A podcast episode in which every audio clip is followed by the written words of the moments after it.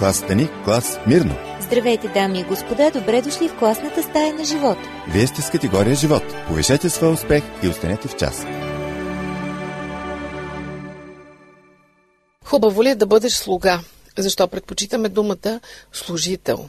Колко голяма услуга могат да направят без да накърня собствените си интереси? Ако и вие сте си задавали същите въпроси, ако и на вас ви е интересно да научите отговорите, значи сте попаднали на точното място. Започва категория живот по радио Гласът на надеждата. Аз съм Мира. Добре дошли. Ако пък искате да добавите нещо от себе си, можете само да ни зарадвате с писмата си. Надявам се, не сте забравили адресите ни. Пощенския, град Пловдив, Пощенски код 4000, улица Антим, първи номер 22, звукозаписно студио и електронния awr долна черта bg.abv.bg Значи, днес ще говорим за слуги, услуги, служене и така нататък. Докато подготвяхме предаването, попаднахме на една от многобройните истории, описани от майстора на историите, християнския писател Макс Лукадо. Чуйте как описва той едно свое лично преживяване, свързано с служенето.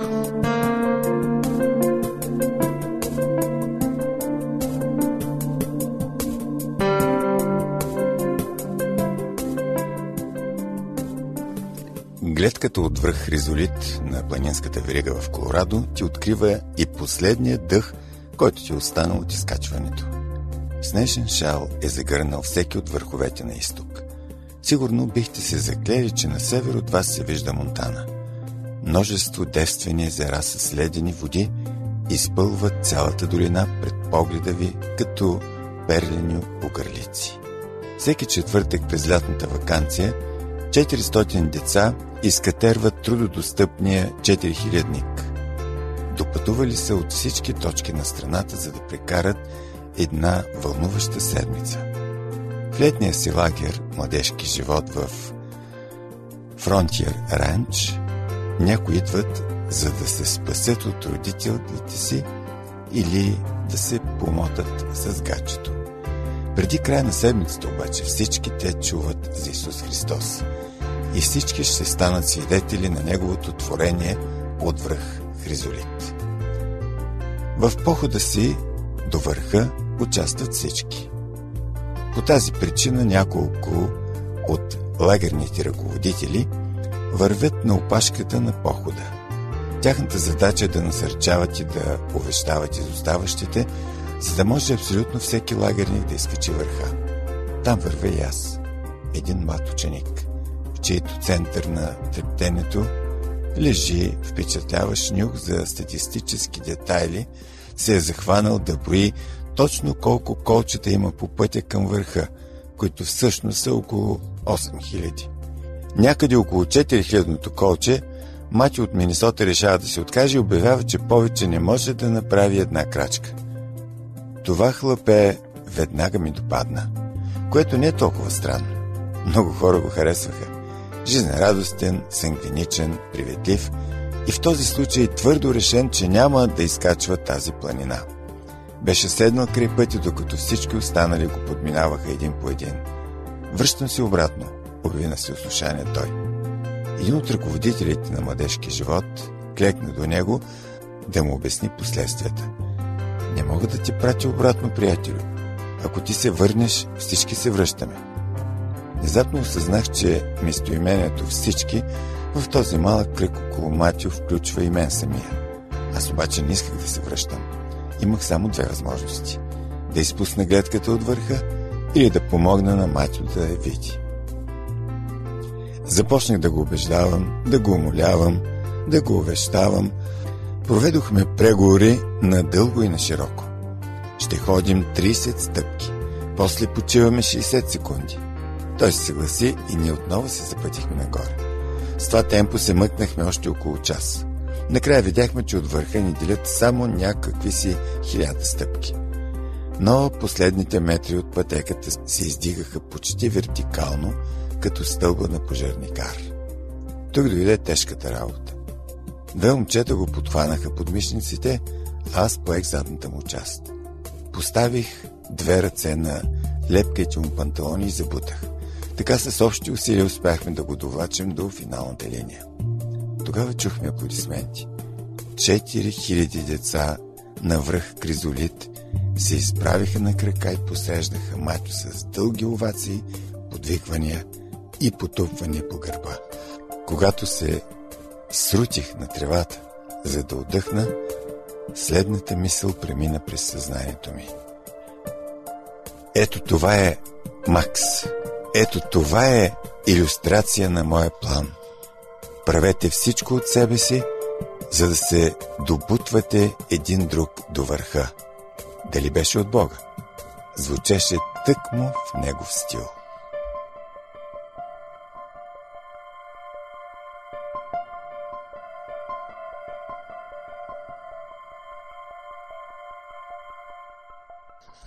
Крайна сметка, неговият син е направил точно това.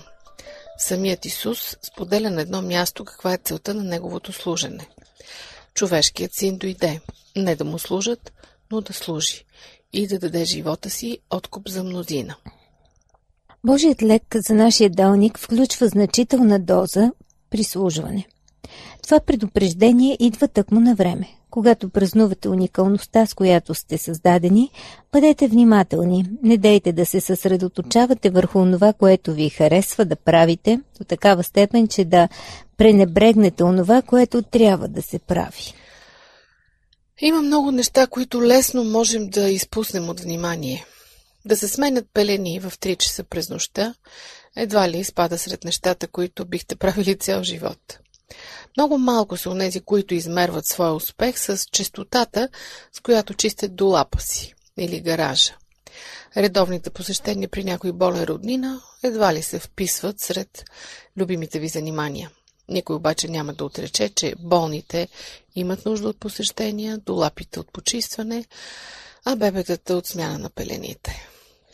Този свят има нужда от служители, хора като Исус, който е дошъл не за да му се служи, а за да стане слуга. Той е избрал откъснатото от света градче вместо Ерусалим или пък Рим. Заселил се е в дърводелския магазин на баща си вместо в някой дворец с удобства и разкош и взема трите десетилетия анонимност пред възможността за цял живот да бъде популярен. Исус идва за да служи. Той избира молитвата пред съня, пустоща пред Йордан, сприхавите апостоли пред послушните ангели. Честно казвам, аз бих се спряла на ангелите.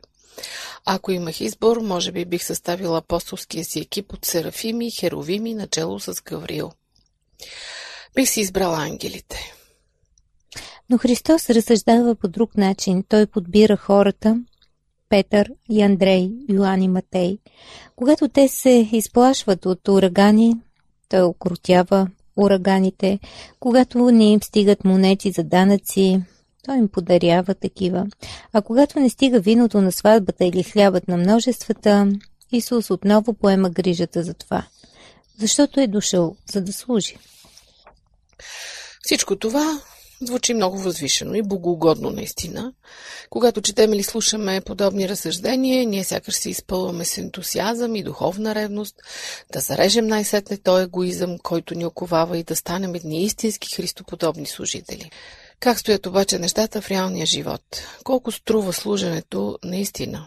И колко време може да трае, ако нещо не го вдъхновява?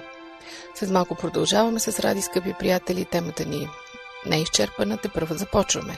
Припомням ви нашия телефон 032 633 533. Това е категория живот. Аз съм Мира, връщаме се след минути.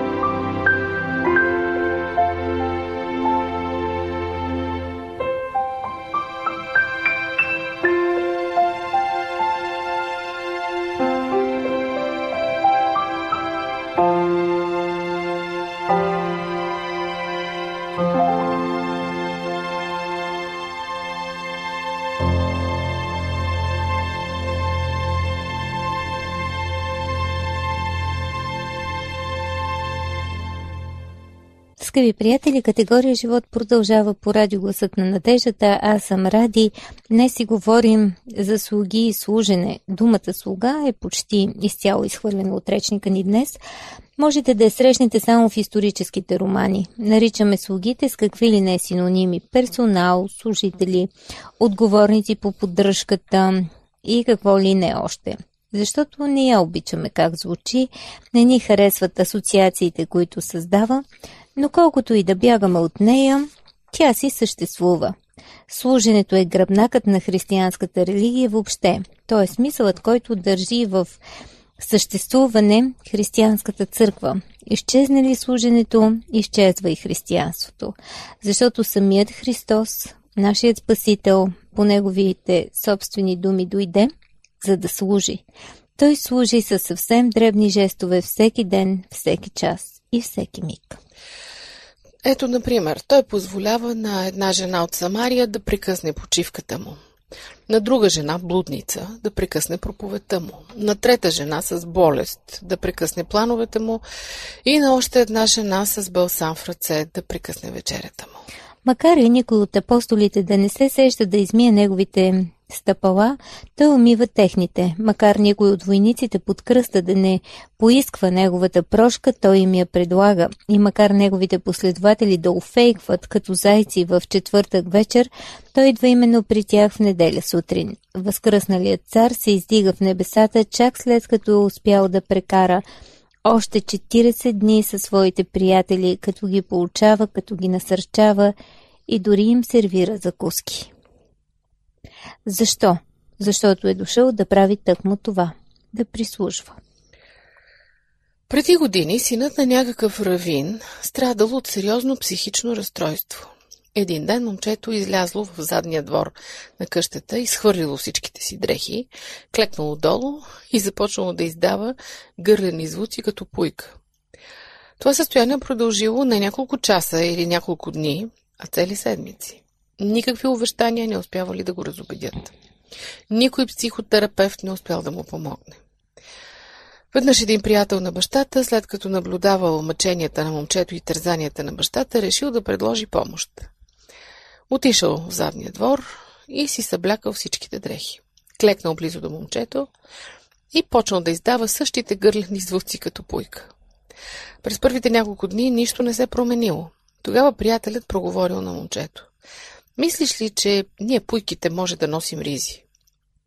След известни колебания и още доста гърлени свуци, момчето се съгласило. Така и двамата облекли по една риза. Няколко дни по-късно приятелят попитал момчето дали пък не е уместно пуйките да носят и панталони. Момчето кимнало. С течение на следващите седмици човекът успял отново да облече сина още доста време изминало, преди той да успее най-после да помогне на това момче да се върне към нормален живот. Наистина смайваща история. Не мислите ли? Но тя дори не е толкова смайваща, колкото онова, което е сторил Исус за нас. Той се съблича от небесните си славни одежди, покрива се с епидермис и коса, снишава се долу ниско до нас и проговаря на нашия език с тайната надежда, че така ще се умее да отведе поне няколко пуйки, образно казано, обратно от дома. Той остави на страна привилегиите на божеството и прие статут на слуга, даже стана човек. И като стана човек, остана човек – този процес беше невероятна проява на смиряване. Той не пожела никакви специални привилегии. Вместо това изживя един безкористен и послушен живот и накрая умря с напълно безкорисна и послушна смърт и при това с най-лошия вид смърт, чрез разпъване на кръст. Това е текст в по-съвременен превод на Филипяни 2 глава 7 и 8 стихове. Какво ще кажете, скъпи приятели, да последваме неговия пример? Да облечем престилката на смирението и да си служим един на друг. Христос идва на този свят, за да служи. Ние можем да влезем със същото намерение в своите домове, в работните си места, в църквите си. За да служиш не се изисква някакво особено умение или пък диплом от университет. Независимо какви са вашите силни страни, вашето образование, вашата църковна принадлежност, вие можете много неща. Вие можете да показвате обич към пренебрегнатите.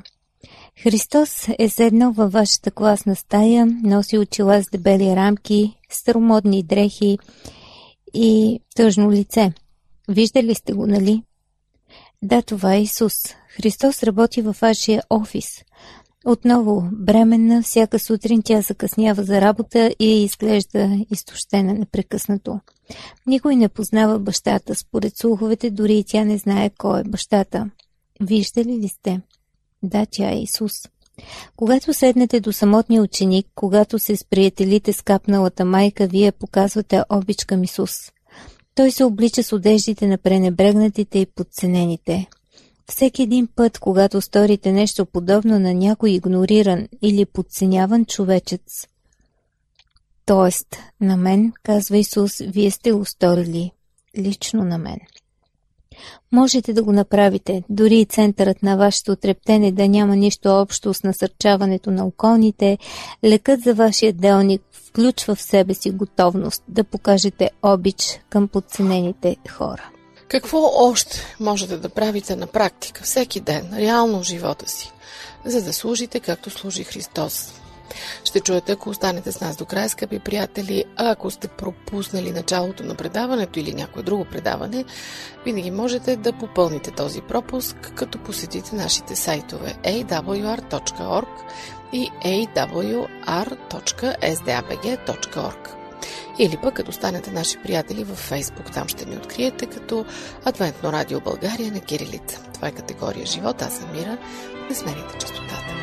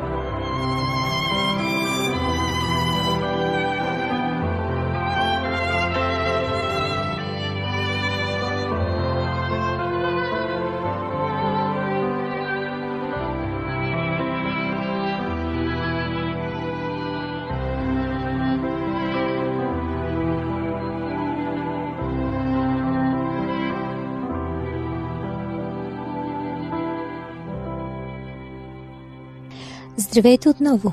В категория живот продължаваме с темата за служенето. Реално и истинско в нашия живот. Понякога, докато чакаме големия случай да послужим на цялото човечество, ние пропускаме хиляди реални случаи да послужим на един човек. Само дето за Господ бройката няма значение. Как да отворим очи и да развием слугинско зрение? Какво можем да правим всеки ден, днес и сега? Например, можем да развяваме бяло знаме. Колко често се боричкаме. Откъде смятате, че произлизат всички онези ужасяващи военни конфликти и неразбирателства? Да не смятате, че идват и така от нищото. Замислете се. Такива неща се появяват, понеже вие държите на своето си и дълбоко в себе си сте готови да се биете за него. Това казва апостол Яков, 4 глава, първия стих. Слугата няма право на придирчивост. Урих Цвингли ни показва какво значи това на практика? По време на Великата европейска реформация той обикаля наляво-надясно, опитвайки се да насърчи единството между християните. В даден момент се оказва, че са на различни позиции с Мартин Лутер. Свингли се вижда в задънена улица. Една сутрин обаче, докато се моли на склона на една швейцарска планина, достига до отговора. Тогава наблюдава как два козела вървят един към друг по някаква много тясна пътечка. Единият се изкачва, другият слиза надолу. Мястото, където ще ли да се срещнат, е прекалено тясно, за да се разминат. Когато кръстосали поглед и двата козела направили по една крачка назад и свели глави, сякаш готвейки се за двубой. Тогава обаче се случило нещо странно. Изкачващият се козел легнал на земята, другият пристъпил през тялото му. После първото животно се изправило и продължило изкачването си. Цвингли останал смаян как козелът успял да стигне до по-високо място, единствено защото бил готов преди това да се снижи чак до земята. Не прави ли същото нещо Исус? Затова Бог го въздигна до най-високото място, казва апостол Павел в Филипяни 2 глава. Бог му даде име, което е по-велико от всяко друго име, така че всяко коляно да се преклони пред името на Исус. Послужете на някого, преглъщайки гордостта си. Независимо за какво сте предназначен, вие можете да развявате белия флаг от време на време. Ето по какъв приятен и образен начин представя това Макс Лукадо. Извъня ми телефона, докато пишех важни неща. Жена ми се обади. Заед ли си? Ами да. Имам нужда от помощ да разтоваря един хладилник. Ами, промънках аз. Много е тежък. Можеш ли да дойдеш до вкъщи и да ми помогнеш да го свалим от колата? Хладилник. Да, аз се бях настроил да пиша, да довършвам глава, да извайвам уникална книга, която ще се превежда на десетки езици. Ще променя хиляди съдби. Ще даде нова насока в битието на човечеството. Тази жена не знае ли какво е моето призвание? Не е ли осъзнала до сега за кого се е омъжила? За трамото ми сигурно има няколко ангели, които си водят записки от това, което съчинявам. А тя иска да изведнъж да зарежа всичко и да пренасям хладилници. Не изгарях от никакво желание да й помагам. Но очевидно апостол Павел е мислил точно за мен, когато е включил едно изречение в писмото си до галатяните. Ако се смятате за твърде важни, за да помогнете на някой нуждаещ се, залъгвате единствено себе си. Вие всъщност не сте нищо особено. Ето ви интересна перифраза на Галатяни 6.3. Всеки ден правете нещо, което не ви се иска. Изхвърлете нечия кошче за буклук, позволете на някой да паркира преди вас, обадете се на досаден роднина, помогнете да се пренесе хладилникът. Не е нужно това да са грандиозни проекти. Хелан Келър веднъж казала на общинските власти в Тенеси, че желая да върши велики неща, а не може и затова е решила да върши дребни неща по велик начин. Не дейте да бъдете прекалено големи, за да не можете да свършите нещо малко. Предоставяйте себе си в служба на вашия собственик с убеждението, че никое действие, което извършвате заради него, не е загуба на усилия. Отново парафраза на 1 Коринтияни 15 глава 58 стих. Веднъж барон Ротшилд помолил художника Ари Шефер да му нарисува портрет. Макар, че той бил богат банкер, държал да се преоблече в просешки дрипи и да държи тенекия на купичка в ръка.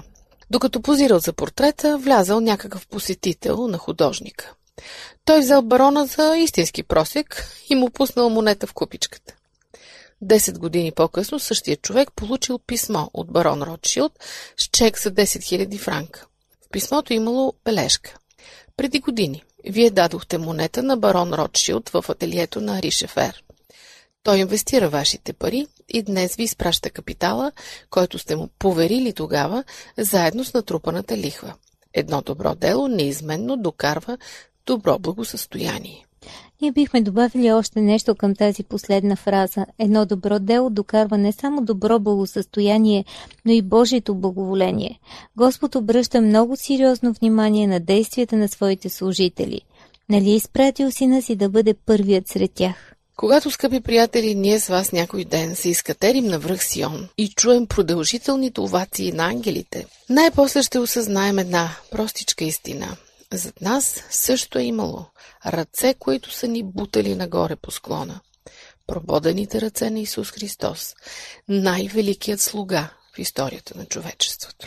С това вдъхновение и тема за размисъл ви оставяме до следващия четвъртък, когато отново ще ви очакваме в категория живот. Бъдете здрави и Бог да бъде с вас. До чуване!